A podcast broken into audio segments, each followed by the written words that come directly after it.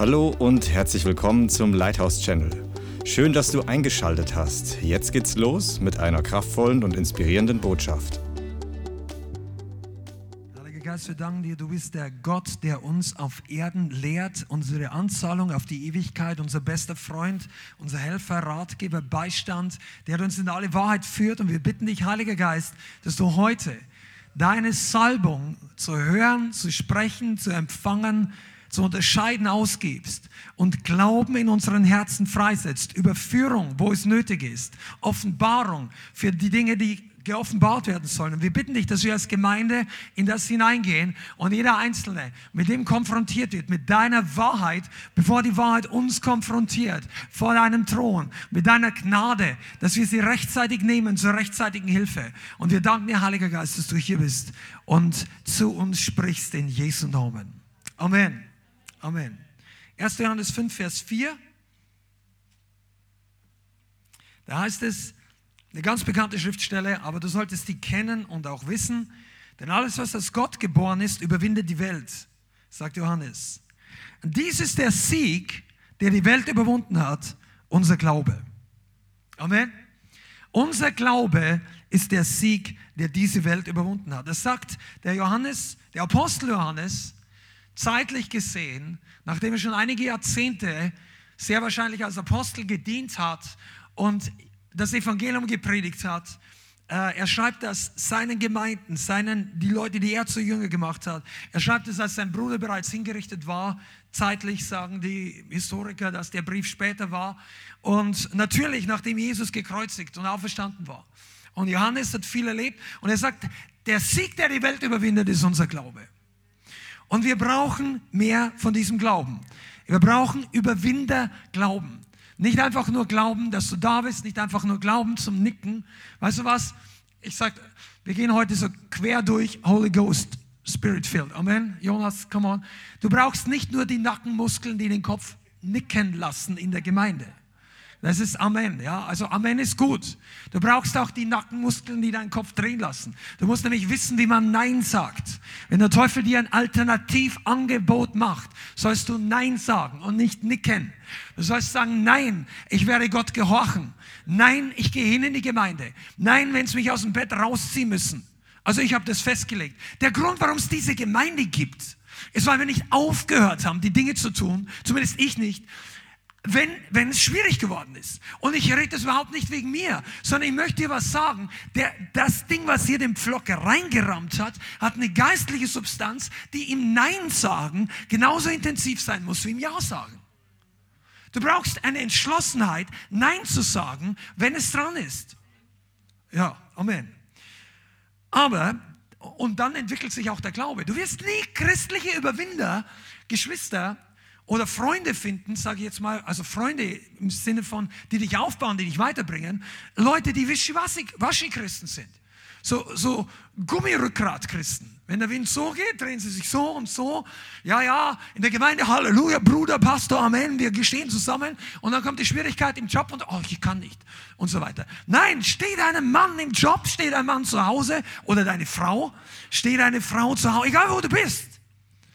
So, Schönwetterchristen gibt es überall.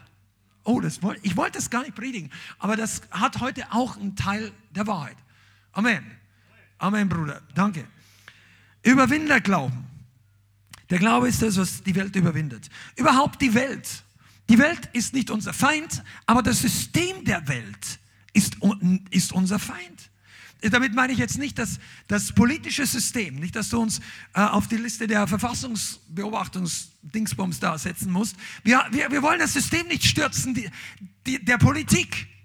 Aber der Chef, der über dieses geistliche Weltsystem, die Bibel nennt ihn den Satan, den Fürst dieser Welt, dieses System sollte von Christen Widerstand bekommen. Du bist dazu berufen, Widerstand zu leisten, dem Feind und dem System dieser Welt. Und unser Glaube leistet Widerstand. Deshalb ist es auch manchmal nicht so einfach. Wenn du denkst, Glauben ist Windsurfing im Heiligen Geist, dann ist es nur ein Teil der Wahrheit. Glaube bedeutet, ein Schild in die Hand zu nehmen. Ich meine, Epheser 6, kennt ihr die Stelle? Vers 6, Vers 10. Deshalb ergreift die ganze Waffenrüstung. Gestern Vormittag hat Jonas darüber gelehrt, das ist gut. Manche von uns haben das Schild des Glaubens und das Schwert des Geistes, Helm dann noch manchmal auf und so weiter, aber hast du deine Schuhe an? Also zum Beispiel evangelisieren. Aber weißt du, der, das Schild des Glaubens ist eine Waffe. Glaube ist keine Bekenntnissache alleine. Glauben ist nicht nur Ja sagen zur Bibel. Glaube ist nicht nur Ja sagen, wenn Sie sagen, bist du Christ oder was ist dein Glaubensbekenntnis. Ein Bekenntnis allein macht noch keinen Gläubigen. Einen Gläubigen kennzeichnet aus, dass er im Angesicht einer Alternative die Entscheidung für den Glauben trifft. Im Angesicht einer guten, attraktiven Alternative im Angesicht etwas, was dich etwas kostet, beziehungsweise das, wenn dich das Nein sagen was kostet, wird es erst richtig interessant als Christ. Vorher schwimmst du mit der Masse. Wenn dich dein Christentum nichts kostet, ist es nichts wert.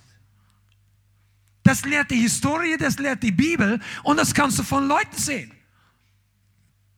Das sind die Leute, die gejubelt haben, Hosanna dem Sohn Davids. Fünf oder sechs oder sieben Tage vor seiner Kreuzigung. Das war die größte Menge, die Jesus jemals hatte, zumindest an dieser Stelle. Das war nämlich beim Einzug in Jerusalem. Es waren auch zehn oder vielleicht 20.000 Leute beim, bei der Brotvermehrung in Galiläa. Da hatte er auch Riesenvolksmengen. Aber das war ähm, gesellschaftlich und religiös nicht so signifikant, weil Jerusalem war das Zentrum des geistlichen Lebens. Das war das, die Hauptstadt Gottes.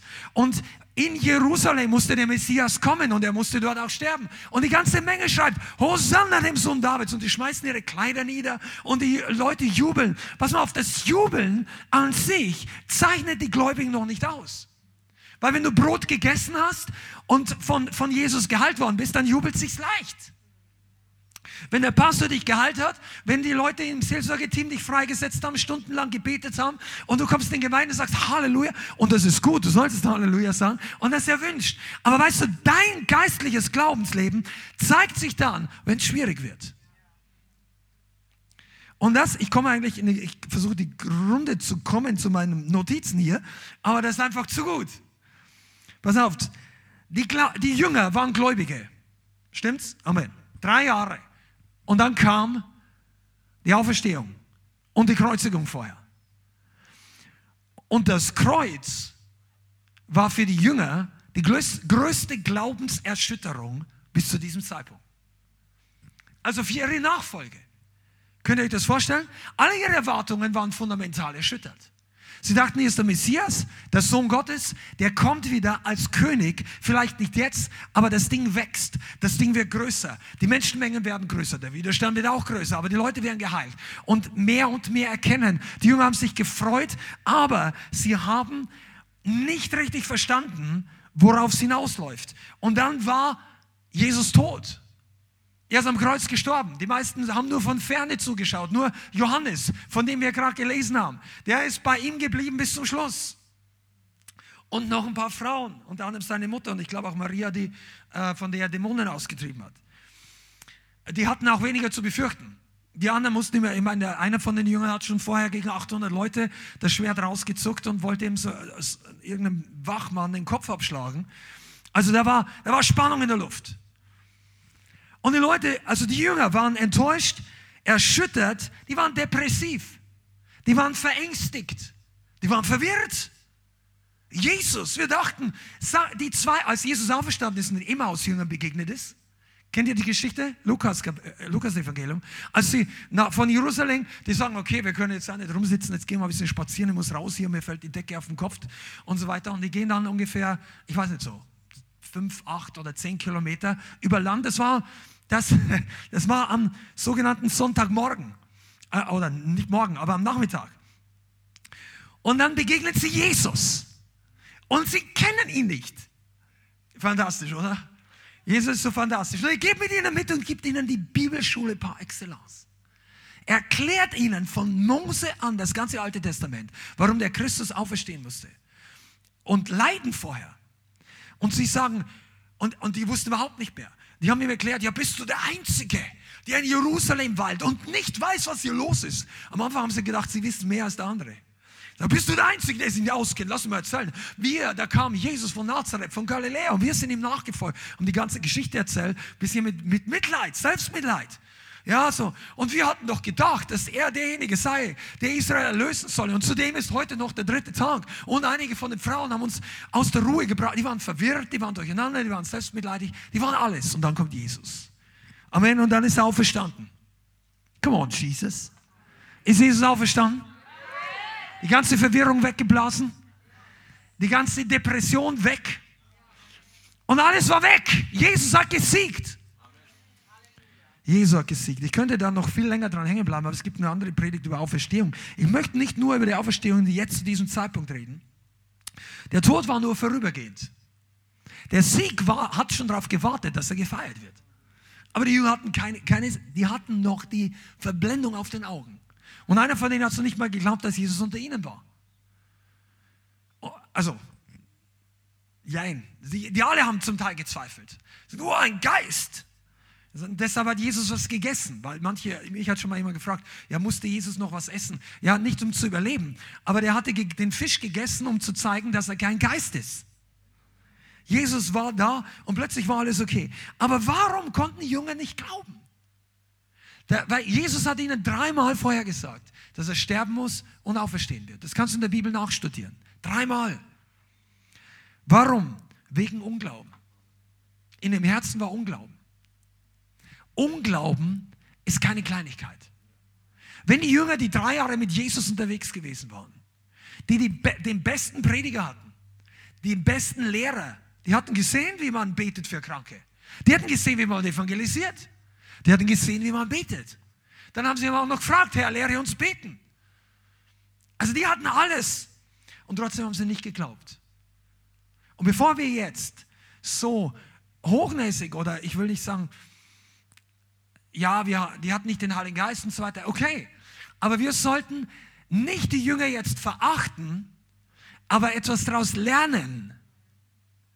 Denn die hätten sich gewünscht, dass sie nicht so gezweifelt hätten. Und einige von uns, weil das ist eine Botschaft für heute, für einige von uns. Unglaube killt deine Vision, Unglaube killt dein Leben, Unglauben killt deine geistliche Zukunft. Aber viele von uns hören lange gute Botschaft. Du sitzt im Raum geistlich, ich meine über digital vielleicht oder in der Gemeinde, du sitzt im Umfeld von Leuten und hast selber erlebt, was Gott tut. Und trotzdem sind wir alle nicht hundertprozentig gefeit vor der Haltung des Unglaubens. Amen. Schlag mal auf Hebräer Kapitel 3.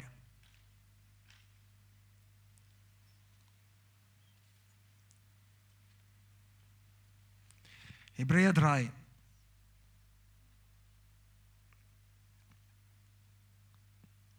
Vers 7. Deshalb, wie der Heilige Geist spricht, heute, wenn ihr seine Stimme hört, verhärtet eure Herzen nicht wieder in Erbitterung an dem Tag der Versuchung in der Wüste, wo eure Väter mich, sagt der Heilige Geist als Prophezeiung, mich versuchten, indem sie mich auf die Probe stellten und sie sahen meine Werke 40 Jahre. Deshalb zürnte ich diesem Geschlecht und sprach, alle Zeit gehen sie in die Irre, in ihrem Herzen. Oder gehen sie irre mit dem Herzen. Sie aber haben meine Wege nicht erkannt. So schwor ich in meinem Zorn, sie sollen nie mehr oder nimmer mehr in meine Ruhe eingehen. Und jetzt Vers 12. Seht nun zu, Brüder, dass nicht jemand etwa von euch ein böses Herz des Unglaubens oder in jemanden von euch ein böses Herz des Unglaubens sei im Abfall vom lebendigen Gott, sondern ermuntert einander jeden Tag, oh, jeden Tag, solange es heute heißt, damit niemanden von euch verhärtet werde durch den Betrug der Sünde. Und wenn du kurz bis in Vers 19 nach vorne gehst, einfach nur zur Ergänzung, der Vers 19 sagt, und wir sehen, dass sie wegen des Unglaubens nicht hineingehen konnten. Also, der Schreiber des Hebräerbriefs redet von Israel im Alten Testament, Auszug aus Ägypten, als sie durch die Wüste gehen mussten und viele von ihnen sind in der Wüste gestorben wegen Unglauben. Aber hier möchte ich ein bisschen darüber sprechen, dass die Verheißung war ja da, Mose war da, der Leiter war zwar nicht perfekt, aber er wäre der ideale Leiter für diese krasse, epische Herausforderung. Du kannst nirgends, also Mose hatte Fehler gemacht, er hat sie auch versündigt. Aber die Sünde von Mose hatte Israel nicht geschadet. Du liest nirgends, dass die Sünden von Mose daran schuld waren, dass der Rest der ganzen Mannschaft jahrelang in der Wüste gekreist ist. Mose musste wegen seiner eigenen Sünde selber bezahlen und kam am Ende nicht rein ins verheißene Land. Aber das, was die ganze Gemeinde, weil die Bibel nennt, dieser Auszug des ganzen Volkes, die Gemeinde in Israel, also in der Wüste, das, was die Mose vorgeworfen hatten, das war nicht real. Und hier gibt das Wort Gottes 1000 oder 1500 Jahre später Zeugnis und sagt, diese Leute waren verhärtet, die hatten Unglauben. Und dieser Unglaube killt erstmal geistlich und hier auch noch natürlich. Aber ich möchte dir zwei, drei Sachen sagen zu diesem Thema. Unglauben ist eine geistliche Blockade. Unglauben ist eine Folge von verschiedenen Dingen. Pass mal auf, Unglauben ist nicht einfach, Unglauben kommt nicht von heute auf morgen. Ich rede nicht darum, dass sagt, okay, der gibt ein Zeugnis, dass mein Auto unter Wasser gefahren ist, als ich auf dem Weg in die, also da gibt es ein krasses Zeugnis von David Hogan, als er in Mexiko äh, durch den Fluss durch musste und mit seinem Jeep so weit eingesunken ist, dass Wasser letztendlich über dem über seinem Jeep drüber ging und er ist trotzdem durchgekommen und sagt, ja, das kann ich nicht glauben. Diese Art von Unglauben meine ich nicht, obwohl das, wenn du David Hogan kennst, dann, dann weißt du, dass er, eine, dass er krassere Dinge als das erlebt hat. Ja, der hat. Da sind viele Leute von Toten erweckt worden. Aber Unglauben ist eine Sache, die dein Leben betrifft. Die Entscheidungen in deinem Leben betreffen. Unglauben ist eine kontinuierliche, fortlaufende Haltung des Widerstands Gott gegenüber, wenn Gott uns herausfordert, ihm zu vertrauen. Ich sage das nochmal. Unglauben ist eine fortlaufende Haltung des Widerstandes Gott gegenüber, wenn er uns herausfordert, dass wir ihm vertrauen. Denn Unglauben ist nicht einfach da, wenn du sagst, ich würde jetzt gerne Lotto gewinnen, aber kein Glauben. Dieser Unglaube killt dich nicht. Oder wenn du was immer. Es ist etwas, wenn, dich, wenn du dich unter Druck gesetzt fühlst, wenn du Mangel hast, wenn du dich einsam fühlst, wenn dein Konto tiefrot anzeigt und du hast Not oder wenn du, wenn deine Frau dich verlassen hat, du warst vorher verheiratet, du hast dich bekehrt, jetzt ist das passiert oder was auch immer oder du hast Krise oder du, du, oder du möchtest gern verheiratet werden und du hast seit Jahren nicht das, was du dir gewünscht hast. Und Gott sagt, Gott fordert dich heraus zu vertrauen aber in deinem Herzen widerstehst du dieser Herausforderung. Dort entwickelt sich Unglauben. Weil Unglauben macht immer die anderen, Gott, die, die Leute, die Umstände für meinen Zustand verantwortlich. Unglauben sagt nicht, ich kann das ändern mit Gott. Unglauben sagt, ich bin nicht schuld an der Situation und mir geht es wirklich schlecht.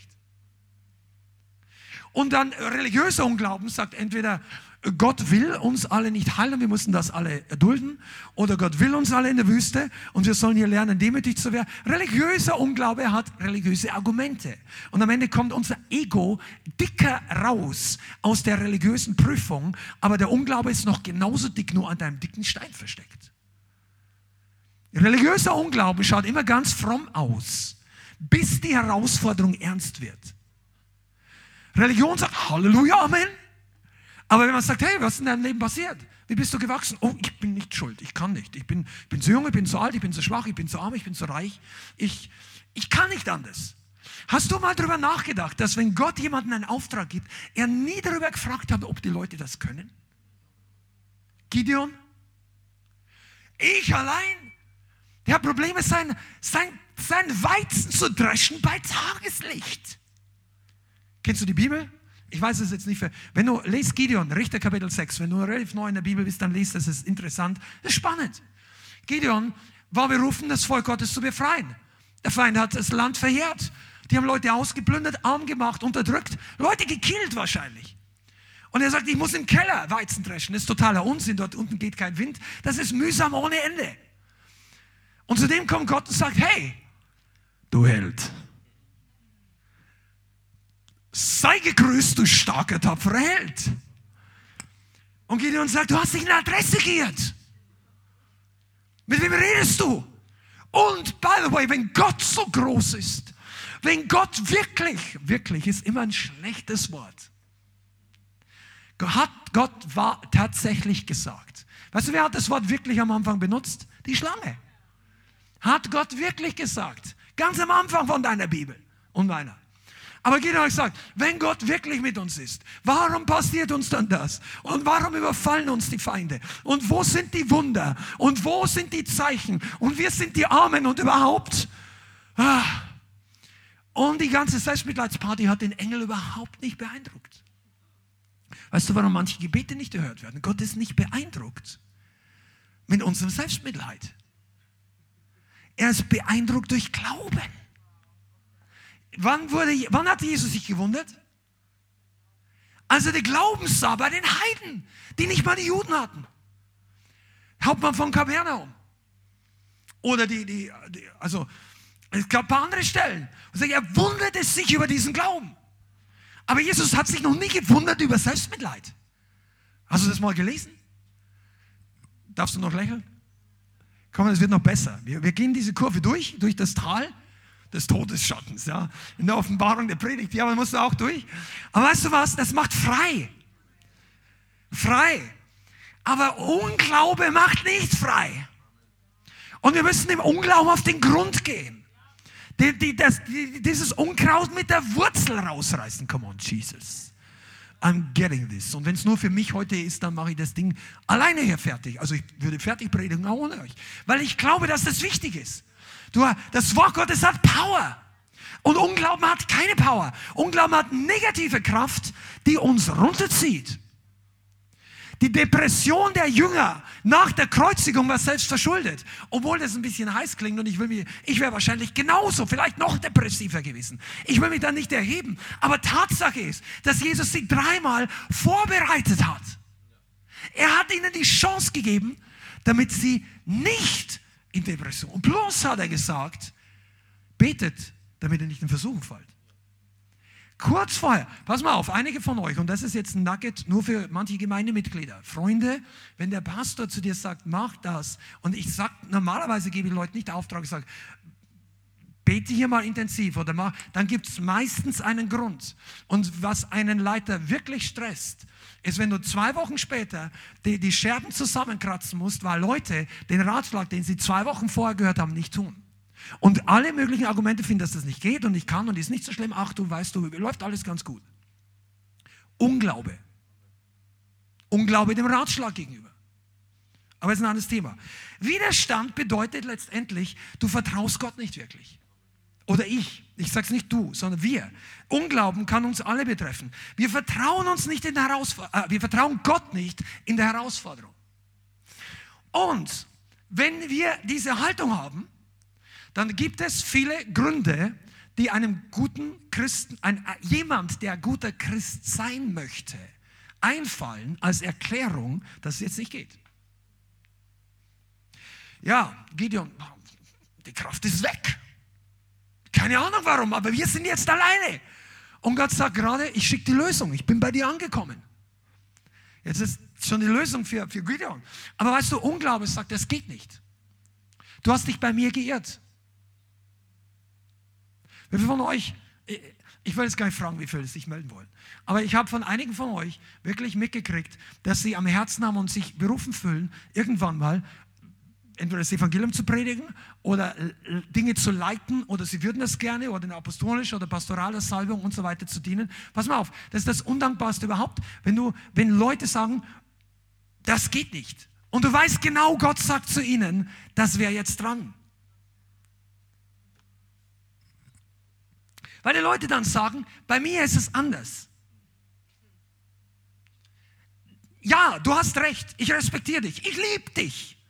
Aber das klappt jetzt hier nicht. Ich bin Sonderfall. Das Wort Gottes, das muss für mich was anders heißen, weil für mich fühlt es sich jetzt nicht gut an. Da drüben mit den 20 Leuten in der Seelsorge hat es geklappt. Halleluja. Ich schreie Amen in der Gemeinde. Aber wenn der, die Glaubensherausforderung zu mir kommt, Widerstand ist Unglauben. Und die Pharisäer konnten den Unglauben super gut begründen. Die haben theologische Gründe gefunden. Andere hatten Unglauben und konnten ihn auch begründen.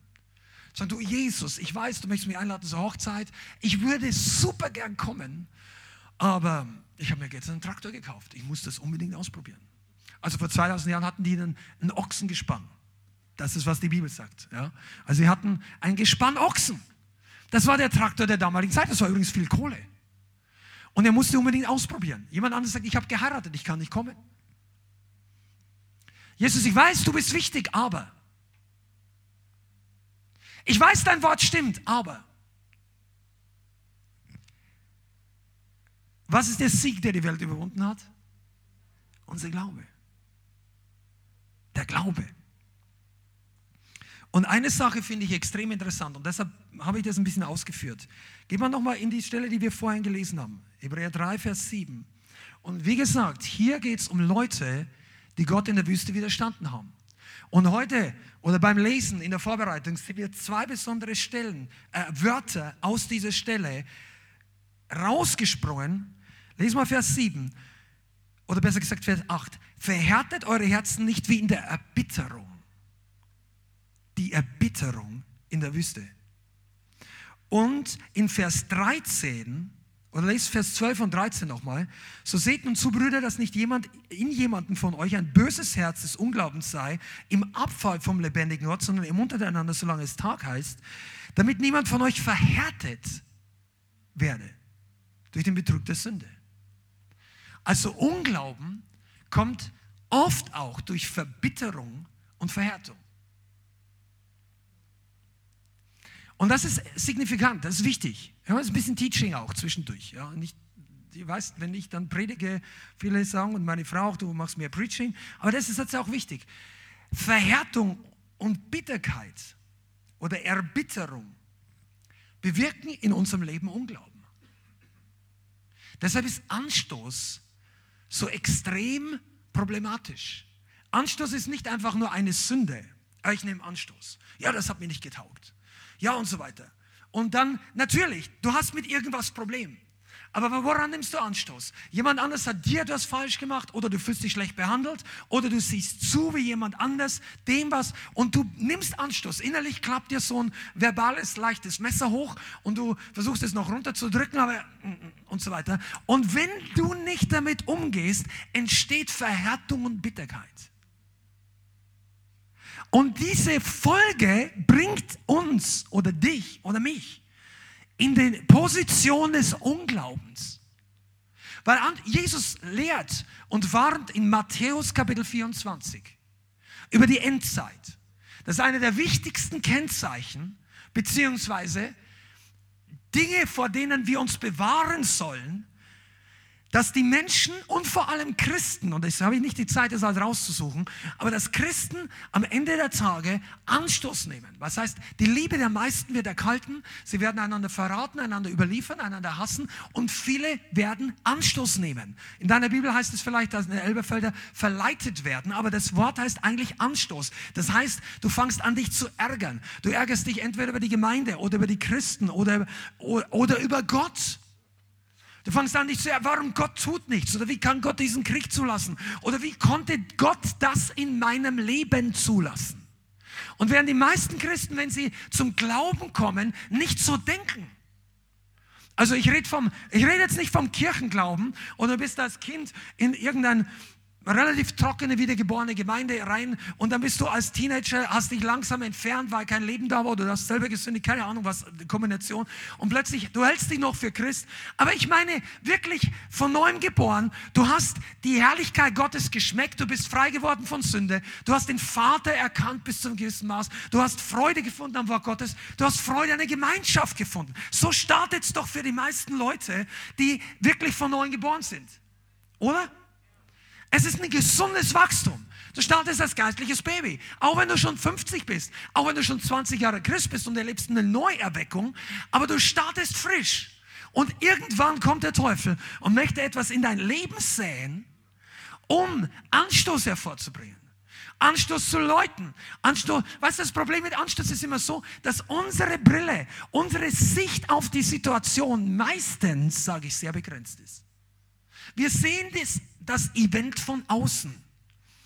Besonders wenn es andere Leute oder Leiter oder andere Verantwortliche in der Gemeinde geht oder vielleicht auch deine Arbeitsleute, äh, die Autorität über dir sind, dein, dein Chef oder so. Die meisten haben nicht den Einblick, das gesamte Bild zu sehen.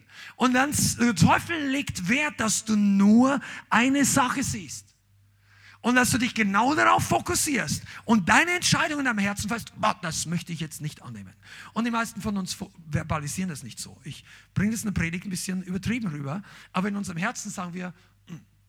und irgendwas geht in dir zu. Und du bist nicht mehr so frisch, du bist nicht mehr so offen, du bist nicht mehr so freudig, du sagst nicht mehr so gern Hi zu der Person, du bist einfach innerlich etwas verschlossen. Und so beginnt's. Und wenn du selber nicht damit umgehst oder an Beziehungen arbeitest, kann auch Ehen betreffen, kann Brüder, Schwestern, Familienangehörige, aber hier gibt es noch eine andere Dynamik, weil die echte Freisetzung kann nur unter der Führung des Heiligen Geistes passieren. Das heißt, mit Ungläubigen zusammen kannst du dich nur bemühen, dass du von deiner Seite alles in Ordnung bringst, aber der Rest ist an, ab einem gewissen Punkt nicht mehr deine, du kannst nichts ändern an ihrer Entscheidung, aber du kannst immer etwas ändern an deiner Herzenshaltung. Und wenn wir in dieses Loch fallen, dass wir Anstoß nehmen, dann kommt dieser Punkt Erbitterung oder Verhärtung. Und Leute, die abfallen, fallen normalerweise nicht ab, weil plötzlich,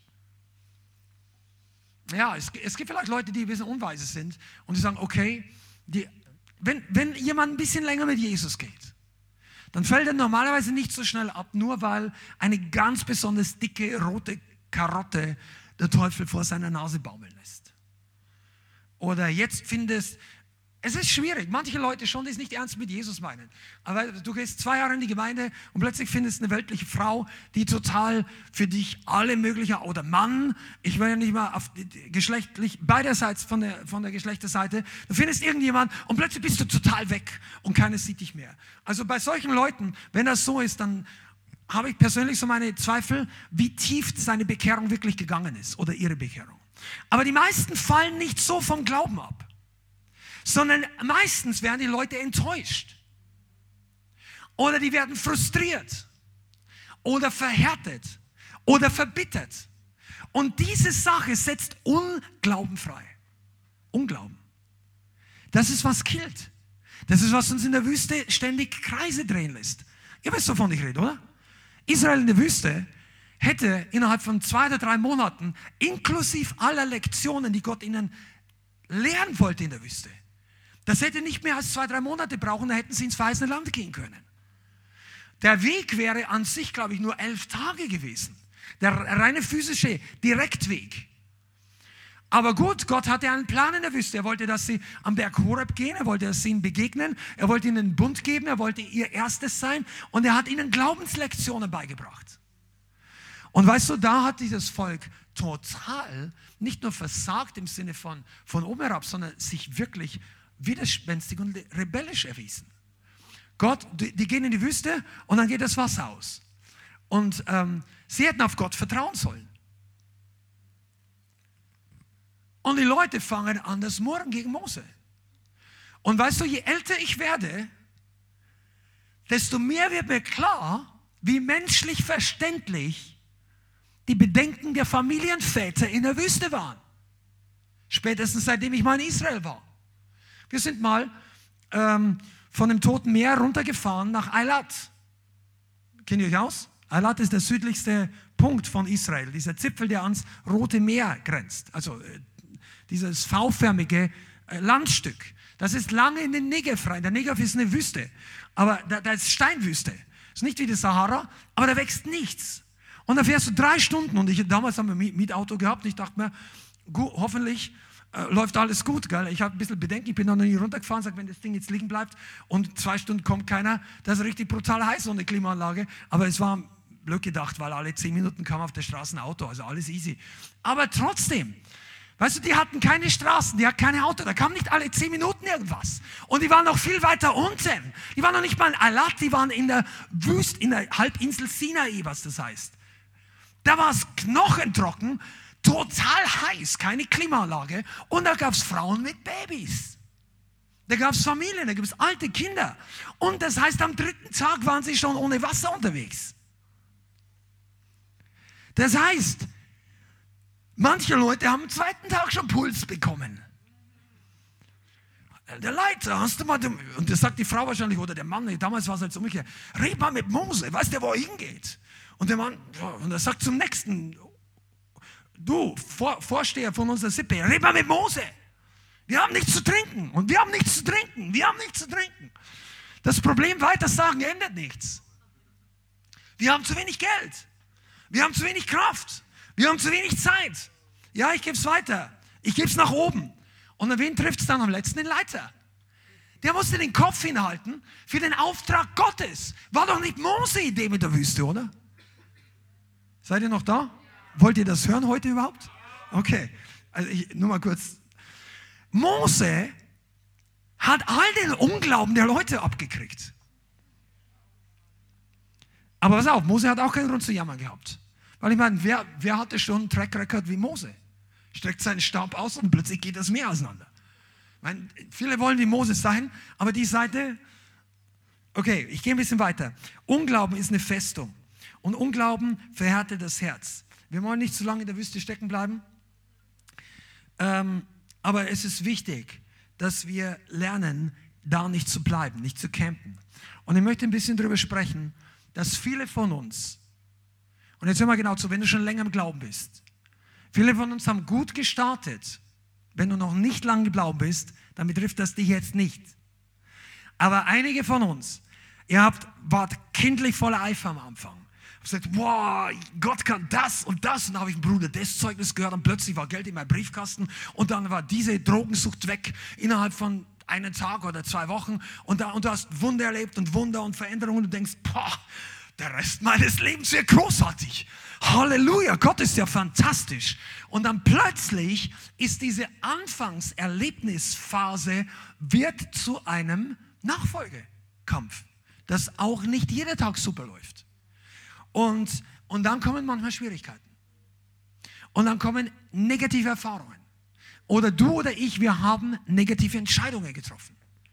Obwohl wir es besser wussten. Manchmal wussten wir es nicht besser, aber wir haben es trotzdem Entscheidungen getroffen. Übrigens, nur als Side Note, wir als Gemeinde legen wirklich Wert darauf und ich glaube, dass es sehr gesund ist, dass jeder Einzelne in einer Gemeinde und in dieser Gemeinde eigenverantwortlich denkt, lebt und handelt dass wir eine Motivation zur Eigenverantwortung entwickeln. Dass wir nicht andere verantwortlich machen, keine Opfermentalität, aber auch nicht irgendwie die Sache auf die Wartebank schicken, sondern du hast es in deiner Hand. Deine Entscheidungen sind wichtig.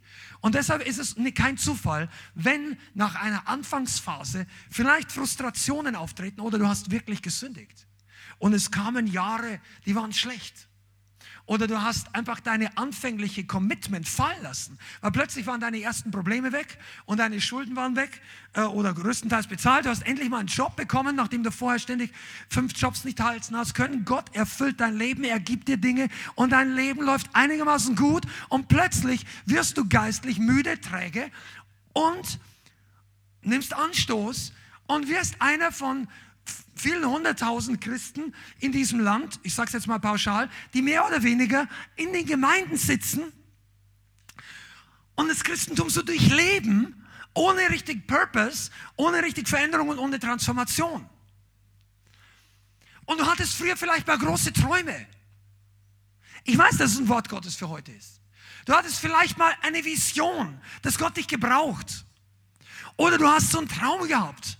Einige von uns, wir tauschen uns ja aus hier und ich habe zu einigen, die bei mir Coaching machen, gesagt, du, wenn das so ist, schick mir deine Träume. Wir können darüber reden. Es ist, Gott spricht manchmal mehr, als man selber hineininterpretiert.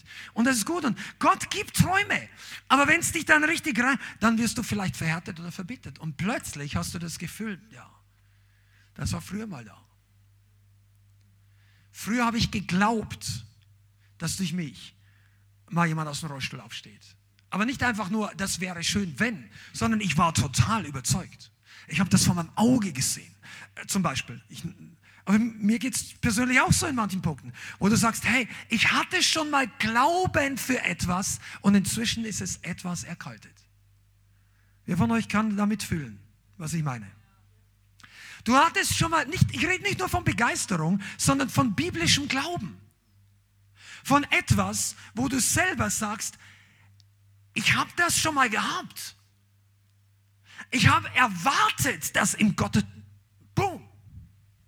Und dann kam das und das. Huh, und dann habe ich das getan. Und dann hat der andere das getan.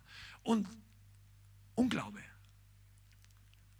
Und ich möchte heute an diesem, wenn du das später anschaust, an diesem Sonntag, Ostersonntag, darüber sprechen, dass der Heilige Geist und Jesus der Vater bei einigen von uns die Dinge, die früher bei dir da waren, wieder auferwecken möchte.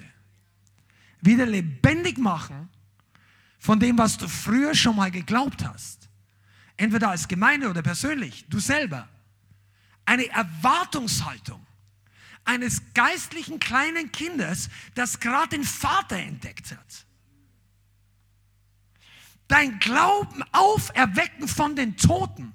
Ich sage nicht, dass der nicht da ist, verstehe mich nicht so falsch. Ich meine nicht, aber diesen Specific Faith, diesen Now Faith, diesen Glauben jetzt, ich empfange das. Ich weiß, dass ich das habe. Sagst du ja, jetzt weiß ich es nicht mehr. Wie viele von euch sind schon länger als fünf Jahre gläubig? Ich meine, wiedergeboren. Wie viele von euch sind schon länger als zehn Jahre wiedergeboren? Auch einige. Wie viele von euch haben schon mal richtig nahe Erwartung an Erweckung gehabt? Chat, schreib's mal rein. Ja? Und seien wir doch mal, ich bin auch schon über 20 Jahre gläubig. Und dann sind Jahre vergangen und es kam nicht so schnell, als wir gedacht haben. Amen. Ist es oder so? Was ist in der Zwischenzeit passiert? Da könnte man viel drüber sprechen. Über Deutschland, über die Gemeinden, über dich, über mich. Was ist in der Zwischenzeit in deinem Herzen passiert? Kindlicher Glaube braucht vor allem eins, Kind. Du brauchst ein kindliches Herz. Kinder denken nicht so viel drüber nach. Wenn du ein Weihnachtsgeschenk gibst oder ein Geburtstagsgeschenk, die freuen sich. Die denken nicht drüber nach, der, der Malkasten wird mal leer oder das Ding geht mal aus oder das könnte kaputt gehen. Die freuen sich einfach. Kinder haben kein Problem, dass dein Konto vielleicht am Ende des Monats nicht mehr ausreicht für, die, für den Kühlschrank. Die denken nicht so weit.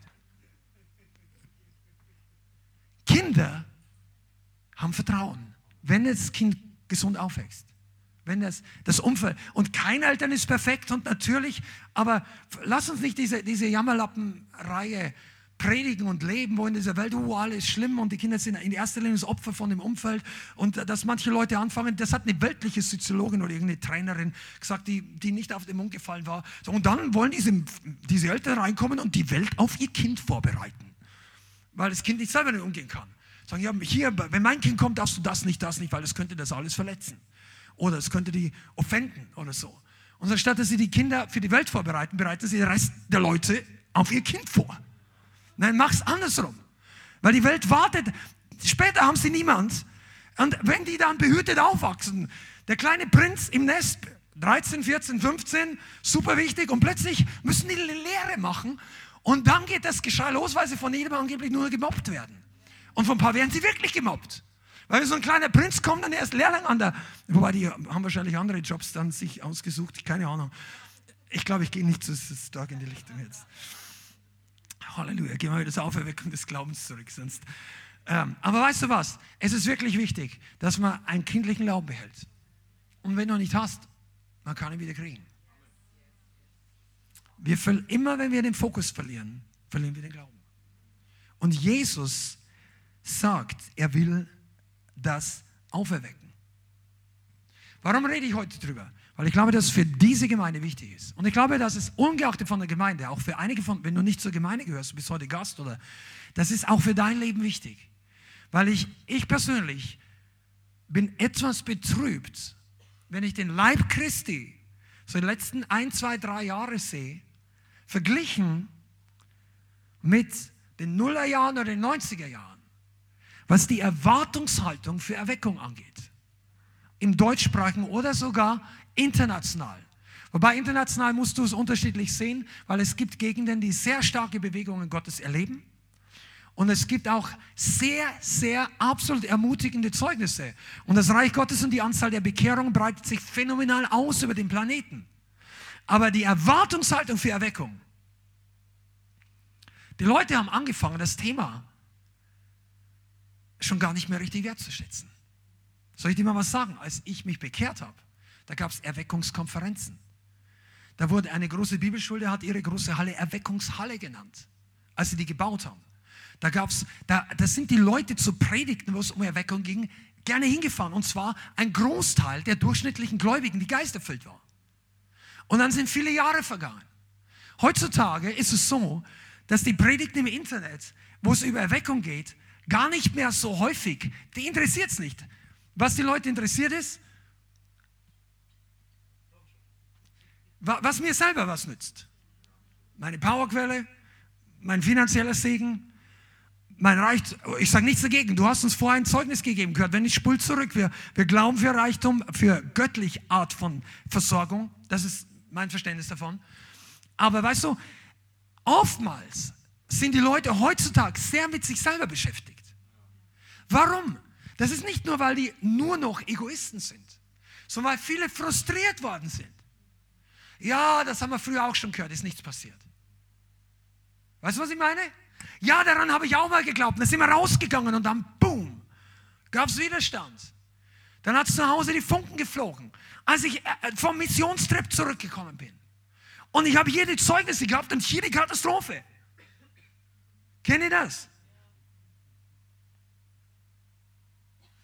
Und dann gibt es die Verzögerung in der Erfüllung der Verheißung.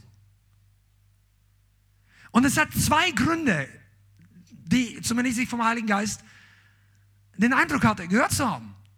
Der erste Grund ist, dass unser eigener Mensch, unser Charakter Zubereitung braucht, die eine bisschen mehr war, als wir am Anfang gedacht haben. Die Veränderung dauert doch länger und geht tiefer, als ich am Anfang dachte. Du oder ich vielleicht, das sind wir wahrscheinlich im gleichen Boot. Du denkst, wow, jetzt habe ich eine Verheißung. Ja, ich weiß, ich muss noch ein bisschen mehr Bibel lernen und hier auch gut, aber so in eineinhalb Jahren geht's los. Und dann plötzlich gehen die eineinhalb Jahre um und du gehst durch ein paar Dinge durch und du denkst, boah, okay, ja, dieses Problem war doch noch da. Ui, okay, aber jetzt. Und dann plötzlich denkst du, hm. Und dann merkst du eigentlich, dass wir uns selber oftmals unrealistisch einschätzen. Dass in uns hier drinnen doch noch mehr schlummert, als wir vorher gedacht haben, dass diese Seelsorge da um, na, der, das täuscht sich jetzt. Ja, ich bin, ich bin weiter, als der denkt. Habt ihr das schon mal gedacht? Ich schon. Noch lange bevor wir die Gemeinde hatten. Ja, ja, nein. Der meint es ja gut, aber ich weiß. ich kann das. Ich zeige es ihm, dass ich es kann. Oh, das geht schief. Meistens. Das war ein Autsch. Dinge brauchen länger. Zweitens, der zweite Punkt, warum manchmal die Verzögerung sich ver, die Verheißung sich verzögert, ist, dass viele von uns den Geistlichen kaum von unterschätzt haben auf dem Weg dorthin, wo Gott dich gebrauchen möchte oder wo er dich hat. Und während du, weißt du warum? Und das ist jetzt ein ABC-Punkt des Evangeliums. Wenn du von 9 oder 20 Jahren, glaube ich, bin, hör genau zu. Das ist ganz simpel. Die meisten von uns haben den Teufel in der Welt nie richtig kennengelernt. Warum? Du warst sein Mitarbeiter oder zumindest sein Gefangener. Im Prinzip beides. Solange du unter seiner Herrschaft bist, macht er dir nicht riesige Probleme. Du bist in seinem Camp der zieht ein paar Seile und dein Leben läuft so. Du machst ein bisschen Widerstand geben, dann gibt er Druck und dann, wenn du an Sünde gebunden bist, kannst du nur sündigen. Du bist trotzdem selber schuld und nicht genauso. Unsere Verantwortung war. Aber der zeigt sich nicht, wie er ist. Der lügt uns an und, wenn, und er bringt uns immer neu dazu, neue Sünden zu tun. Wenn wir aber von neuem geboren werden, wechseln wir das Camp. Wir wechseln das Lager. Wir werden plötzlich für ihn ein Problem. Erstmal verliert er seine Leute. Dann, das ist eine Demütigung. Zweitens bist du ein Licht der Herrlichkeit Gottes. Du wirst für ihn ein Problem, weil du plötzlich für andere Leute ein Problem werden könntest. Also in seinen Augen, aus seiner Perspektive. Und dann, wenn du beginnst, Schritte des Glaubens zu tun, dann beginnst du wirklich Widerstand zu bekommen. Und die meisten Christen sind nicht vorbereitet. Das wird anscheinend in den Gemeinden so wenig gelehrt. Wenn du gesalbt bist, brauchst du Vorbereitung für den Widerstand, der durch kommt. Wenn es reicht nicht einfach nur Leute zu trainieren für Salbung, Holy Ghost Momente, Krankenheilung, du musst Vorbereitung für den Widerstand in der Teufel, für den Feind, den der Teufel dir liefert. Dass dich das nicht aus der Bahn. Wie viele Leute, für, die Leute melden sich, ja, kann ich damit, kann ich auf diesem Missionstrip und hier und da. Und wie gesagt, dann kommt und dann, dann schaukelt alles und sie meinen, ist alles okay, alles okay. Und wenn du geistlich durch, denkst, oh, Vorsicht. Der Kampf ist härter, als du denkst. Das ist kein Grund, in, in den Kopf in den Sand zu stecken. Aber das ist, weil Leute nicht vorbereitet waren, kriegen sie eins auf den Deckel. Und dann kommt Enttäuschung, Entmutigung und manchmal Verhärtung. Und wir verlieren die große Sicht. Du denkst, boah, jetzt brauche ich erstmal, erstmal meine Familie. Huh, das ging fast schief, meine Ehe ist beinahe auseinandergeflogen und so weiter. Und jetzt sind wir einfach zufrieden mit dem, mit dem Umfeld, was wir haben. Und was da rauskommt, ist, dass der Teufel die Strategie hat, die Vision und den übernatürlichen Glauben der Gemeinde zu töten. Und ich rede jetzt global oder national. Das ist die Strategie des Feindes. Er will, weißt du was, wenn er die Christen in den Gemeinden sitzen lässt und ihre Vision stirbt, dann ist dem nicht ganz so wichtig, was die sonst noch tun. Ihr übernatürlicher Glaube beginnt auszutrocknen. Dann, ist, dann, dann können die da vorne die super Fellowship und alles Mögliche haben, moderne Musik. Wenn die das rausgeht, dann wird das mit der Zeit ein menschlicher Club oder einfach nur ein Ausharr, wie sagt man, Lager. Also ausharren, bis der Herr wiederkommt. Und dann kam Corona. Und dann haben sich die Reihen gelichtet. Und ich finde das traurig. Und ich sage nicht, wir hatten auch unsere Herausforderungen, absolut. Ich glaube, die hatte jeder. Aber rückblickend zurückzuschauen.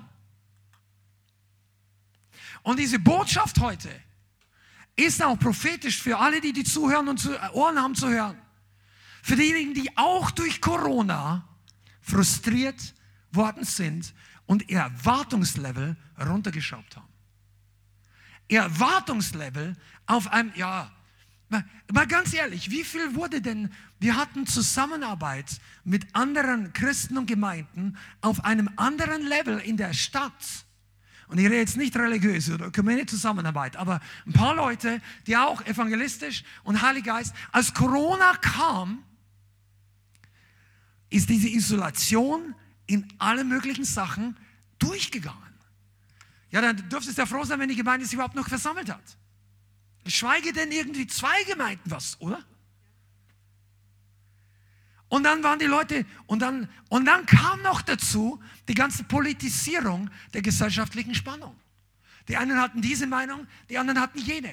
Und am Anfang hat man auch noch sehr viel auf Social Media. Die einen dies gepostet, die anderen jenes. Und ich sage jetzt, da gibt es gute und schlechte Gründe. Aber nur die Beobachtung war, dass christliche Beziehungen geknickt und manche gecrashed sind aufgrund von politischen Einstellungen. Ja, den muss ich blockieren, den entfreunde ich. Und du, die entfreunden die Leute doch nicht nur auf Facebook. Sagen, hier will ich nichts mehr von dir hören, aber im, Geme im, im Gemeindegebet zusammen, auch Halleluja. Nein, du denkst, da, da, da ist dieser Spirit der Spaltung der Gesellschaft auch in die Gemeinde reingekommen. Ich sage, manche, manche Spaltungen lassen sich nicht vermeiden. Aber hier ist vieles passiert, was absolut der Plan des Teufels war. Und was ist jetzt übrig geblieben? Wo ist die Dynamik? Wo ist die Erwartungshaltung, dass Gott große Dinge tut? Ich sage dir mal eins, vielleicht ist die Erwartungshaltung im Grab, aber der Heilige Geist möchte die heute auferstehen lassen. Der möchte das neu lebendig machen. Der möchte uns eine Vision geben, dass egal was du in der Vergangenheit eingesteckt hast, egal warum das runtergefahren ist, egal wie viele Jahre du verschwendet hast, wegen auch welchen Gründen auch immer, Gott kann und will dich wieder erwecken. Und dein, das, was tot ist, ja, er möchte uns herausführen aus dem Gefängnis des Unglaubens. Ich habe schon erzählt, Verzögerung der Erweckungsweisung, vielleicht auch manche falsche Prophetien und Versprechen. Krisen, Hindernisse, Covid-Krise, all diese Dinge haben mit dazu beigetragen, dass Leute frustriert wurden und die Erwartungshaltung runtergefahren haben. Auch muss man ehrlich sagen, nicht jede Verheißung bezüglich Erweckung war vom Herrn. Und es wurden Dinge, oder die wurden falsch interpretiert, Bilder, die Gott vielleicht gegeben hat, aber zeitlich in einem falschen Raum oder interpretiert und weitergegeben worden sind. Und dann sagen Leute, ja, der hat doch schon mal gesagt und jetzt ist die zwei, drei Jahre vergangen, nichts passiert. Vielleicht hat Gott ihm gar nicht gesagt, machen Datum dran. aber seine, seine Predigt, dies oder jenes. Und, und dann sind die Leute, ja, den kannst du überhaupt nichts mehr trauen. Ja, aber du hast doch, du kannst doch die Verantwortung für Erweckung nicht an irgendeinen Propheten, sei es falsch oder richtig, abschieben. Du kannst nicht einfach sagen, ja, der Rest hat, das kommt nicht mehr, weil die Leute sich geirrt haben. Das ist das Gleiche wie Gideon. Ja, wo sind denn alles? Ja, wo ist denn die Erweckung? Ich habe mit, mit Werner Nachtigall vier Jahre zusammengearbeitet. Wir arbeiten immer noch zusammen. Jetzt bin ich mehr angestellt. Und ich weiß noch genau, übrigens, die Leute haben auch äh, auf Social Media Rainer Bonke kritisiert, ab und zu mal. Ja, wo sind denn die ganzen Bekehrungen? Wenn da eine Million Entscheidungskarten, wo sind die, wo sind die, wo sind die? Und so weiter. Und dann, ja, wenn die sich alle entschieden haben, wo sind denn die Leute? Dann haben wir gedacht, weißt du, wo die sind? Die sind nicht bei dir. Weil jemand, der, ich habe noch niemand erlebt, ich habe noch nie jemand erlebt, der wirklich sein Herz in Seelengewinnung reingelegt hat. Der wirklich sich selber durch Gebet, vielleicht durch Fasten, aber durch Training, durch, durch Überwindung Schritte gemacht hat, um Menschen zu erreichen. Ich habe bisher, und ich habe viele Leute getroffen, habe ich noch keinen erlebt, der zu jemand anderem sagt, wo sind deine Bekehrungen, wo sind deine, das machen Leute nicht. Die Leute, weil die wissen genau, dass nicht jeder, der es hört, wird sich bekehren, nicht jeder, der bekehrt, wird dranbleiben und nicht jeder, der dranbleibt, bleibt, kommt eines Tages im Himmel an. Aber jeder Einzelne ist es wert, dass man den Samen sät und die Entscheidungen und die, der Prozentsatz wächst ja nach oben, weil wir reifen alle mehr. Aber die Kritiker haben letztendlich nur die Genugtuung, dass sie sich besser fühlen als die Leute, die kritisieren, die sie kritisieren. Du solltest die Kritiker nicht raussuchen als, als, als Kompetenzen und Autoritäten. Leute sind, manche Leute sind so Spezialisten im Kritisieren, dass du mit der Lupe suchen musst, wo ihre eigene Frucht ist. Was, was du liest von ihnen, klingt so weise und die können den Theologen und die Bibelstelle zitieren und sagen, Freund, zeig mir einfach mal, wie viele Leute hast du denn eigentlich in den letzten zwölf Monaten erreicht? Wie viele Dämonen sind bei dir ausgefahren? Ja, das passiert nicht mehr und ich mache mit Befreiungsdienst falsch und das und jenes und sagen, aber wie, pass auf, dann komm mal vorbei, bring deine ganzen Argumente vor und dann stell mir einfach eine Person hin, die freigesetzt worden ist von Dämonen. Und ich sage dann auch, ich kann dir nicht Antwort geben auf all deine Argumente, aber eins war ich war vorher belastet, jetzt bin ich frei. Wie der blindgeborene Bettler zu den Pharisäern gesagt hat, ich weiß nicht, wo der kommt, aber ist es nicht komisch, ich habe keine Ahnung, wo der kommt und doch hat er meine Augen geöffnet.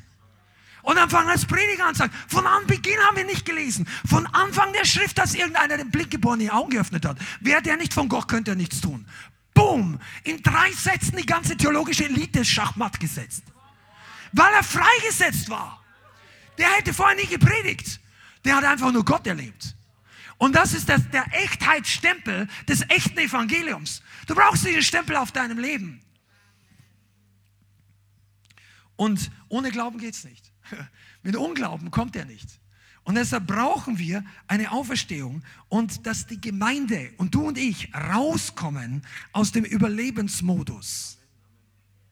Und was meine ich damit? Der Überlebensmodus ist, wir, wir schauen nur, dass wir gut durchkommen. Corona, Uh, lass uns schauen, dass die Gemeinde einigermaßen, dass die, die Spenden nicht einbrechen, dass wir unsere Leute halten können. Und ja, hm, machen, machen wir es so leicht wie möglich. Ja, wir sollen den Leuten schon helfen in Zeiten, wo der Staat dann diese acht Wochen verboten hat. Ähm, dann haben wir auch Lösungen gefunden und die wurden jetzt zum Segen, weil sonst würdest du jetzt den Livestream nicht so genießen können bei uns auch. Aber trotzdem ist es so, nicht immer ist einfach machen der Weg des besten Trainings. Ich habe gestern Abend Film gesehen, mache ich selten. Also ein Kinderfilm über einen Adler. Und das war cool. Der hat, ähm, ich erzähle euch anders mal davon. Aber als, als, also die Details, weil sonst wird die Predigt zu lang. Ihr wollt ja irgendwie jetzt noch zum Ende kommen. Ja, die ganze Gemeinde lacht hier. Pass auf, die, da ist, ein Adler hat ja mehrere Küken, meistens zwei oder so, und die fangen das Kämpfen an, aber so. Irgendwann mal wurde der eine so groß, dass er das Fliegen lernen musste. Und du wirst nie fliegen, wenn es im Nest zu bequem ist. Der Adler oder die, der Mutteradler, der hat dann irgendwo die Nahrung nicht mehr ins Nest gebracht, sondern irgendwo anders hingelegt in Sichtreichweite. Und dann musste der junge Adler, der richtig gut ausgesehen hat, aber noch nie geflogen, der musste sich da in die Tiefe stürzen. Also Tiefe, weil der Horst war ja oben. Und der hat noch nie geflogen. Ich fand das fantastisch. Also nicht, dass der da runterspringen muss, aber der muss sich unterscheiden zwischen seinem Hunger und seiner Bequemlichkeit. Der muss sich unter, entscheiden zwischen dem, was er möchte oder zwischen dem, was sich gut anfühlt. Und wenn du jetzt noch immer nicht weißt, was ich wirklich meine, dann spur mal zurück über diese Predigt, wo ich über die Hühner und die Adler gesprochen habe. Weil du bist nicht berufen, ein Huhn zu sein. Und jetzt sage ich mal ganz kühn, Corona hat aus vielen Christen so ein bisschen Hühnerchristen gemacht. Wir waren zufrieden unter den Hühnern, dass das Ding uns nicht komplett auf den Kopf gefallen ist und wir überlebt haben und irgendwo am Boden ein paar Körner ausgestreut waren, die wir noch gepickt haben ums Überleben. Und du hast aber so riesen Fänge. Ein Steinadler hat mächtige Fänge. Der kann, da musst du mal googeln, was der für Kraft hat. Das kannst du mit dem Huhn nicht vergleichen. Ganz zu schweigen von den Flügeln. Der Adler, wenn im Hühnerstall ist, schlagen am Fänger, dann fegt Stroh und Körner raus. Und alle anderen Hühner sagen, mach nicht so viel Wind. Du bist übereifrig. Ja, mach mal nicht so viel. Wer glaubst du, wer du bist? Nur weil du so breite Dinge hast. Hier kommt es nicht auf deine Breite an. Hier kommt es auf den Umgang mit den Körnern an. Du musst lernen, wie es für uns gebührt, die Körner richtig zu picken. Ich habe das damals schon vorgemacht, wie die Hühner, das können nur die Hühner, diese Kopfbewegung nach vorne hin. Kennt ihr das? Und gackern wie ein Huhn können auch nur wenige. Meine Tochter konnte das. Das ist kein Scherz. Also ist, eigentlich ist es witzig. Aber nur damit du ein bisschen lächeln kannst, auch zwischendrin in der Predigt. Wir haben früher in einem Dorf mit sechs Häusern und einem Chef, könnte man sagen. Also der, der Bauernhof, dem fast das halbe winzige Tal gehört hat. Und wir waren im alten Elternhaus, den haben die vermietet. Das war ein super, war Urlaub auf dem Bauernhof, war der Nachbar, das Nachbarhaus von uns. Unsere Kinder hatten ihr ganze Kindheit Urlaub auf dem Bauernhof, weil da war alles da, fast so. Also fast. Wir hatten auch Schwierigkeiten, jetzt kriege ich dann manchmal so diesen PK-Blick, aber es war trotzdem eine schöne Zeit. Und äh, auf jeden Fall die Schengen. Und unser Carport war nicht auf der Seite, sondern auf der anderen Seite dieses kleinen Feldwegs, da war der, der riesen Hühnergehege direkt neben unserem Auto. Und manchmal, die Schenken waren noch richtig klein. Und dann geht sie raus und walk, walk, walk.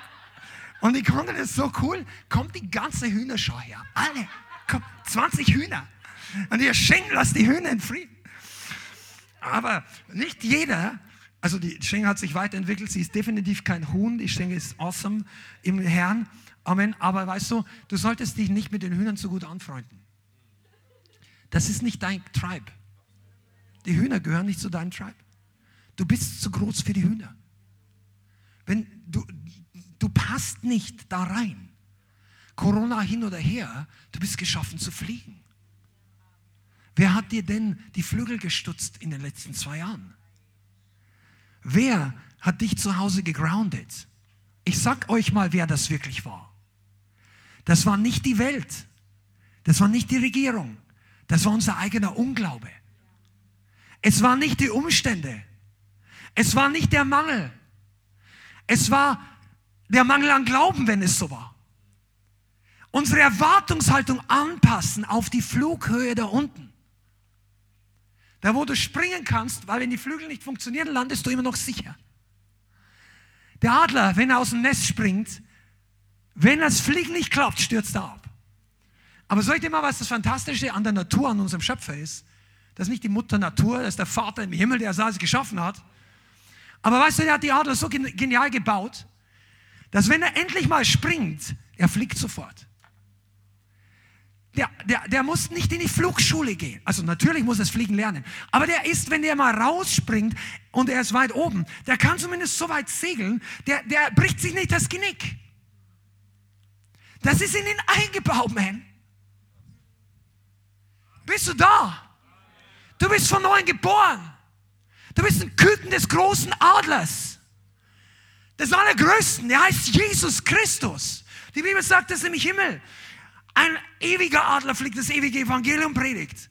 Also war ein Engel. Aber das, dieses Bild hat für die Ewigkeit Bedeutung. Und du bist nicht dazu geschaffen, in dieser Generation mit den Hühnern um dein täglich Brot zu kämpfen. Ihre geistliches Brot. Und einige von uns müssen lernen, die Flügel wieder auszustrecken. Und zu sagen, hey, mich hat viel Zeug runtergezogen. Und wenn du, wenn du heute noch, du kannst inspiriert heute nach Hause gehen oder befreit. Wenn du nur inspiriert bist, dann denkst du darüber nach. Wenn du freigesetzt werden willst, dann musst du sagen, okay, es war eigentlich meine Verantwortung. Dass das Ding den Bach runterging, war meine Verantwortung. Sag nicht, dass du an allem schuld bist, sondern Leute, die angetan haben. Aber die Reaktion ist immer unsere Verantwortung. Unsere geistliche Flughöhe ist nicht das, was andere uns angetan haben. Hör mir mal genau zu.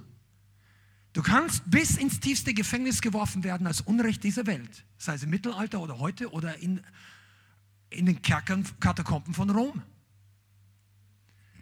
Aber Leut, Paulus ist im Gefängnis immer noch da oben rum gesegelt als Adler.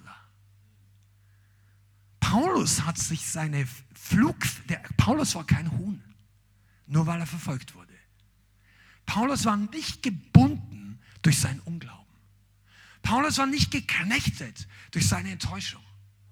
Der war nicht frustriert, sondern am Ende schreibt er, hat seinen Lauf vollendet.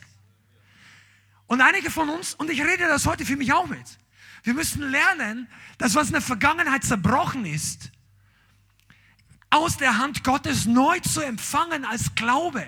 Die Auferstehung des Erweckungsglauben habe ich das genannt. Heute das Thema, ja? Die Auferstehung, das, was du geglaubt hast, das möglich ist in Deutschland. Okay, du hast es drei Jahre mit evangelisiert und es bekehren sich immer meistens Leute, das ist wunderbar, aber im überschaubaren Rahmen. Vielleicht ein paar Leute, manchmal ein paar Dutzend aber noch nicht Hunderte. Vielleicht haben die eine oder andere von uns und ich auch erwartet, dass es schneller geht. Aber ich dir ja nur eins, und das habe ich vor 30 Jahren schon geglaubt. Und wenn ihr eines Tages alle heimgehen solltet, ich werde es immer noch glauben. Ich habe damals schon und heute geglaubt, es liegt nicht an Gott, dass sich so wenig Leute bekehren. Es liegt nicht daran, dass Gott es nicht will. Es liegt auch nicht daran, dass der Teufel in Deutschland so stark ist. Es muss irgendwo an uns liegen. Es muss auf unserer Seite sein. Die Verheißung ist da, die Kraft Gottes ist noch da. Das Wort hat sich nicht geändert, Jesus hat sich nicht geändert. Also müssen wir lernen, was müssen wir ändern. Und nicht viele Christen sagen, die, also widersprechen tut bei dieser Aussage nicht so viel. Aber weißt du was? Dringst du danach sagen, ja, ich möchte es ich möchte es wissen. Was können wir? Was sollen wir ändern? Und manchmal geht es langsam, manchmal geht es schnell. Aber ich habe mich entschlossen, ich bleibe dran bis zum Ende. Und es gibt Länder, wo es leichter und wo es schwieriger geht. Das ist Fakt. Und du hast ja auch nicht ausgesucht, dass du heute gerade hier bist. Also vielleicht hast du entschieden, dass du im Gottesdienst bist, aber du, die meisten von euch, du hast dir, du hast dir nicht ausgesucht, die Nationen, in die du hineingeboren wurdest. Gott hat dich dort hineingesetzt. Also lass uns doch was ändern. Positiv. Amen. Also der Überlebensmodus ist nicht Gottes Wille. Angst oder Müdigkeit vom Kämpfen lähmt uns. Das macht aus einem Adler einen Huhn. Okay. Ich glaube, ich komme in die letzte, also Schlussphase jetzt einfach. Also egal durch was du durchgegangen bist, irgendwann musst du dich entscheiden, dass du deine Flügel neu ausstreckst. Und du musst sagen, okay, ich probiere das nochmal. Das, was mich letztes Mal einen Fight gekostet hat, eigentlich wollte ich das nicht. Eigentlich habe ich die Schnauze voll. Aber ich mache es nochmal. Da, wo ich letztes Mal versagt habe, das, was mir zu anstrengend war, einige von uns, und ich rede hier auch aus eigener, du machst viele Dinge gut und irgendwann wird es richtig anstrengend. Und vor allem, wenn, wenn die Leute, wenn du an einer Sache arbeitest, wo zehn Leute anpacken, und einige Leute gehen einfach nach Hause. Oder packen nicht mehr mit an. Dann ist es nicht nur, dass es für dich genauso anstrengend ist für den anderen, du hättest auch Lust nach Hause zu gehen, sondern plötzlich noch 30 Prozent mehr da. Und dann gehst du nach Hause und weißt, du hast das Richtige getan, aber du fühlst dich müde. Und ich möchte mal eins sagen, es wächst in dir etwas heran, was du nicht merkst. Es wächst in dir Endurance. Ausharren, dranbleiben. Also das englische Wort ist besser, ich, das deutsche ist ein bisschen manchmal platt. Es wächst eine Stärke in dir. Wenn ich es bildhaft übertrage, die, die, die Muskeln deiner Flügel werden größer. Du merkst das nicht immer. Du musst auch nicht immer auf die anderen schauen, ob die die richtigen Entscheidungen treffen. Und das Ding, das Wort, bevor es bei dir einschlägt, kommt es auf dem Spiegel, prallt bei mir zurück und ist für mich genauso. Lass die anderen ihre Entscheidungen treffen, aber geh du weiter. Und deine Kraft wird zunehmen. Und einige von uns denken sich, ah, ich, ich möchte in das nicht mehr reinspringen, das war mir zu müde, zu anstrengend. Und der Herr sagt, du sollst den Wind wieder vertrauen, dass er dich trägt. Nicht mehr aus eigener Kraft oder nicht einfach aus eigener Kraft. Es geht auch nicht einfach, dass du überwindest und oh, machen, machen, machen. So, nein, der Heilige Geist ist da. Natürlich sind Werke für Gott tun auch mit körperlicher Einsatz verbunden. Und jedem von uns erzählt der Feind, es gibt drei verschiedene bessere Sachen. Und eine von diesen drei Ausreden klingt geistlich. Ich weiß nicht, wie deine Statistik ist, aber Pi mal Daumen, es findet sich immer eine Ausrede, die auch irgendwie göttlich klingt. Ja, ich brauche jetzt mal Zeit mit dem Herrn. Vielleicht brauchst du das wirklich. Aber dann ist es meistens nicht so, dass der Heilige Geist dir das vor dem Evangelisationseinsatz sagt. Das sagt er dir wahrscheinlich am Mittwoch oder am Donnerstagabend. Verbring mal Zeit mit mir. Ja, aber dann war das wichtiger und das wichtiger und das. Und am, am Samstag fühlst du dich dann so schlecht, dass du jetzt brauchst Zeit mit dem Herrn. Der Heilige Geist sagt, jetzt habe ich dich nicht gerufen. Also nicht nach Hause. Oh, jetzt merke ich es. Seid ihr noch da? Wir hatten Leute in der Gemeinde, früher mal, vor vielen Jahren. Es war einmal. Ich meine, nur damit du jetzt keine, einfach nur so. Die haben gesagt, möchtest du mal mitkommen? Das ist easy. Und es waren reifere Christen. Die waren zwar keine ähm, besonders erfahrenen Evangelisten, aber die prophetischen Beter und so weiter. Und ich gesagt, komm doch auch mal mit, das ist nicht so schwer. Ja, und dann, dann habe ich gefragt, wo warst du? Also nicht jetzt, dass ich die Leute kontrolliere, aber ich sage, was hast du am Samstag gemacht? Wer es nicht? Und so, ja, der Herr hat mir gezeigt, ich muss jetzt zu Hause Zeit mit ihm verbringen und beten. Und ich habe da gar nichts dazu gesagt. Aber danach, als ich die, die Entwicklung so gesehen habe, wusste ich einfach, das war nicht jedes Mal der Herr. Weil warum soll der Heilige Geist, wir machen einmal in vier Wochen einen größeren Einsatz. Der Heilige Geist kann dich auch am Freitagabend oder am Donnerstag oder am Montag oder am Mittwoch oder am Dienstag oder notfalls cancel irgendwas anderes. Aber verstehst du, was ich meine? Wir alle fühlen uns so gut dabei.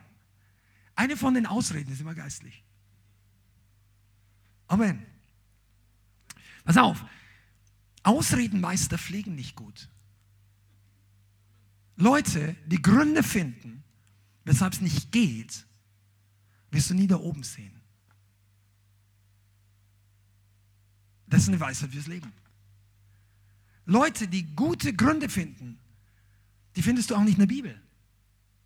Also schon, aber nicht unter den Vorbildern. Ich, da gab es noch so einen Spruch, ich weiß nicht mehr genau, wie er heißt. Aber Failures suchen Ausreden, Successes sehen die Möglichkeiten und die machen es einfach. Jetzt geht das ohne Jesus nicht. Und wir sind keine Motivationsschub, so wirst du reich in, äh, in, in zwei Jahren, Millionär und selbstmotiviert. Darum geht es nicht. Aber manche von diesen Prinzipien sind wirklich da. Dass Jesus, was sagt denn Jesus über dich? Oder die Bibel, alles vermag ich in dem, der mich kräftig macht. Alles. Und die Entscheidung, ob ich das glaube, liegt bei mir.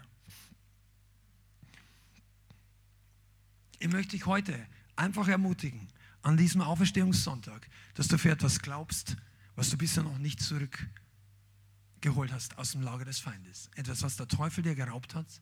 Sei es ein Verhalten, ein, eine Verheißung, für die du schon geglaubt hast, ein, ein Stück von einem Erbe. Aber mach doch mal etwas, und ich spreche jetzt mindestens zur Hälfte der Gemeinde. Nimm dir doch mal etwas, was nicht nur dir dient oder dir nützt oder dich groß rauskommen lässt. Glaub doch mal für etwas, was einfach nur Gott groß macht. Etwas, was einfach Jesus groß macht. das ist ein bisschen seltener im Leib Christi, dass du Leute findest, die sagen, auch wenn für mich nichts abfällt, wenn Jesus groß rauskommt, dann bin ich zufrieden. Und diese Generation wird aber diejenige sein, die aus der Asche der Vergangenheit wieder in Erweckung glaubt. dieser Adler, von dem wir heute reden, das ist, wenn du so willst, der Adler der Erweckung. Etwas, was fliegt, während andere unten sind. Und ich, ich glaube wirklich, also es kommt Entspannung aus dieser Corona-Zeit. Leute gehen wieder in ein Stück Normalität des Lebens zurück, obwohl das gar nicht so normal ist, weil es verändern sich sehr viele Sachen. Es passieren wirtschaftlich Dinge, die noch weit Auswirkungen in die Zukunft haben, Preiserhöhungen, Inflation, vielleicht auch noch andere Sachen, die das Leben sehr stark betreffen werden. Die, die, das System ist nicht so stabil, wie es nach außen aussieht. Ich will jetzt aber keine Angst machen, weil ich, ich finde das äh, also gerade so unverantwortlich, wie viele Panikpropheten in diesem Land immer noch große Plattformen bekommen. Damit meine ich jetzt nicht Geistliche und Leib Christi, sondern einfach Lautsprecher, die weiterhin Angst auf einem hohen Level aufrechterhalten wollen. Aber du und ich, wir sollen nicht so sein. Wir sind nicht getrieben von Angst. Und die Erweckung kommt dann, wenn es Leute gibt, die sagen, hey, ich glaube das wieder, aber ich handle auch wieder danach. Ich möchte jetzt heute nicht einen kompletten Abriss über den biblischen Glauben, Glauben und Handeln, Gehen im Geist und so weiter. Aber ich glaube, dass du heute einfach was Ermutigendes mitnehmen sollst. Dass diese, Gott hat diese Gemeinde, ich rede jetzt mal zu unserer eigenen Gemeinde, wirklich gerufen, dass du Dinge ausgräbst aus der Vergangenheit und Dinge, für Dinge wieder glaubst, lebst und darüber redest, wo andere Leute sagen, ah, das haben wir vor fünf oder vor zehn Jahren abgehakt weil es sich einfach nicht erfüllt hat. Aber der hat mehr für dich. Diese Art von Glauben, der radikale Wunder hervorbringt, der deinen Weg total verändert. Und heute ist der Tag, wo du diese Sache herausrufst aus dem Grab. Wo, wo du gedacht hast, ich hatte auch ein paar Bilder von meinem Leben als, als 19-jähriger, 20-jähriger junger Mann oder überhaupt, ähm, man wird auch nur älter, wenn man das glaubt. ich, ich, glaube das ehrlich. Weißt du warum? In einer Million, wenn Tom und ich in einer Million 102.375 Jahren ein Gespräch im Himmel führen und sagen, schau mal an, in diesem Jahr haben wir uns bekehrt und 30 Jahre danach haben wir das, also für mich zum Beispiel, ja, also du bist, ob das so lange geht bei dir, weiß ich nicht, aber wenn wir über eine Zeitspanne von 20 Jahren hier auf der Erde reden, in der Ewigkeit, das ist ja noch nicht mal ein Wimpernschlag. Nur auf dieser Erde denken die Leute, dass sie alt werden. Natürlich wird dein Körper älter. Aber wie, wie alt ist dein Herz? Bist du schon alt und gebrechlich in deinem Herzen?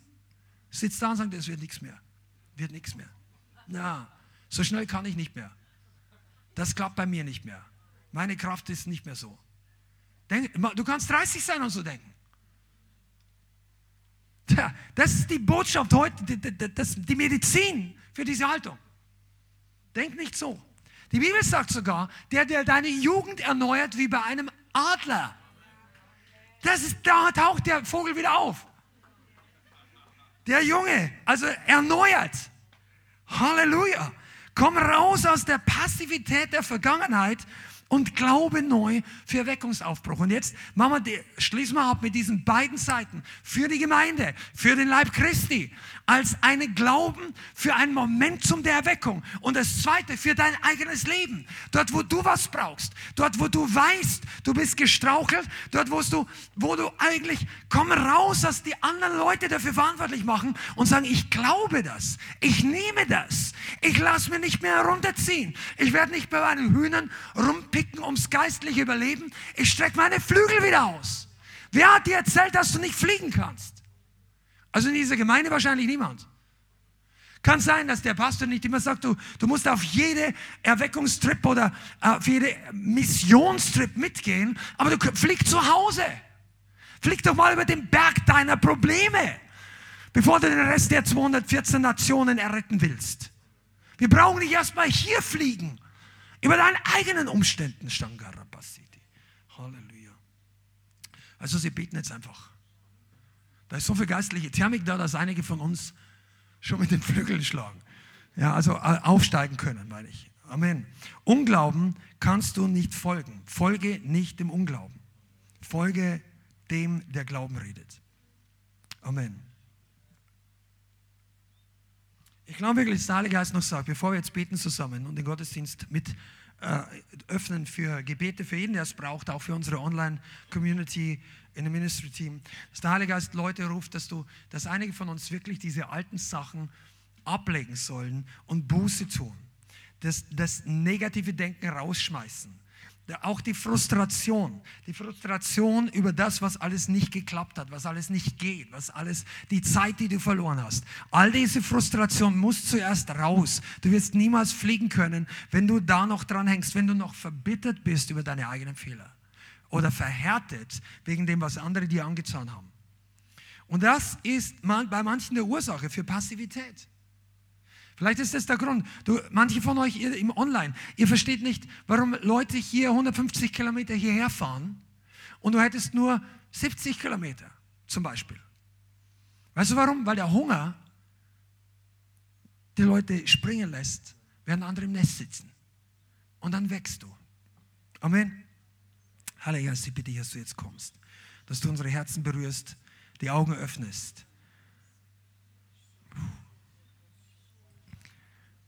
und den Geist in uns lebendig machst, dass wir nicht mit der Welt weitergehen, dass wir nicht auf dem Level bleiben, wo der Teufel die Gemeinde Jesu durch die Krisen der letzten ein, zwei, drei Jahren runterziehen wollte. Vater, ich bitte dich, dass du einen Erweckungsaufbruch an Erwartungshaltung gibst, an Umkehr von, von Verantwortung abschieben. Heiliger Geist, ich bitte dich, dass du heute Glauben herausbringst aus dem Grab. Glauben an ursprüngliche göttliche Visionen. Vater, wir bitten dich, dass du Auferstehungskraft freisetzt über frustrierte Zustände und wo wir Berufungen geparkt haben, weil die Dinge schwierig geworden sind. Vater, wir bitten dich, dass du heute Auferstehungskraft freisetzt für dein Volk, für den ganzen Leib Christi. Auferstehungskraft für Dienste. Auferstehungskraft für Bilder und Visionen, wo es um Zeichen und Wunder in Deutschland ging. Auferstehungskraft für Fürbitter. Auferstehungskraft für Erweckungspioniere. In Jesu Namen. Vater, wir rufen diese Leute heraus. In Jesu Namen. Erweckungspioniere kommt erneut heraus aus dem Grab, aus dem Grab des Geistes und kommt zurück an die Front des Evangeliums. In Jesu Namen. Heiliger Geist, wir bitten dich. Vater, wir bitten, dass heute Leute frei werden, die durch den Spott von Hühner bildhaft gesprochen, so frustriert, so isoliert worden sind, dass sie sich jetzt nicht mehr in den Spiegel schauen trauen, weil sie sehen, wie sie vor drei, vor fünf Jahren versagt haben. Vater, wir bitten dich um Erweckungsspirit, herauszukommen aus der Höhle des Unglaubens, aus dem Grab der Vergangenheit. Vater, gebrauch diese Gemeinde und unsere Freunde, die online zuschauen, herauszukommen. In Jesu Namen. Oh, Rabashakwa Rakabarasta. Shangwaraka. Come on, make some noise in faith. Kashanda Rabba. Vielen Dank fürs Zuhören. Wir hoffen, die Botschaft hat dich inspiriert und weitergebracht. Diese und noch mehr Botschaften findest du auch als Livestream auf unserem YouTube-Channel, zusammen mit Live-Worship und vielen bewegenden Zeugnissen. Wir würden uns freuen, wenn du auch mal in unserem Gottesdienst vorbeischaust. Alle Infos dazu findest du auf unserer Webseite, auf Facebook oder Instagram. Links dazu findest du in der Beschreibung. Schreib uns gerne dein Zeugnis oder dein Gebetsanliegen unter info at lighthouse.center. Tschüss und bis zum nächsten Mal.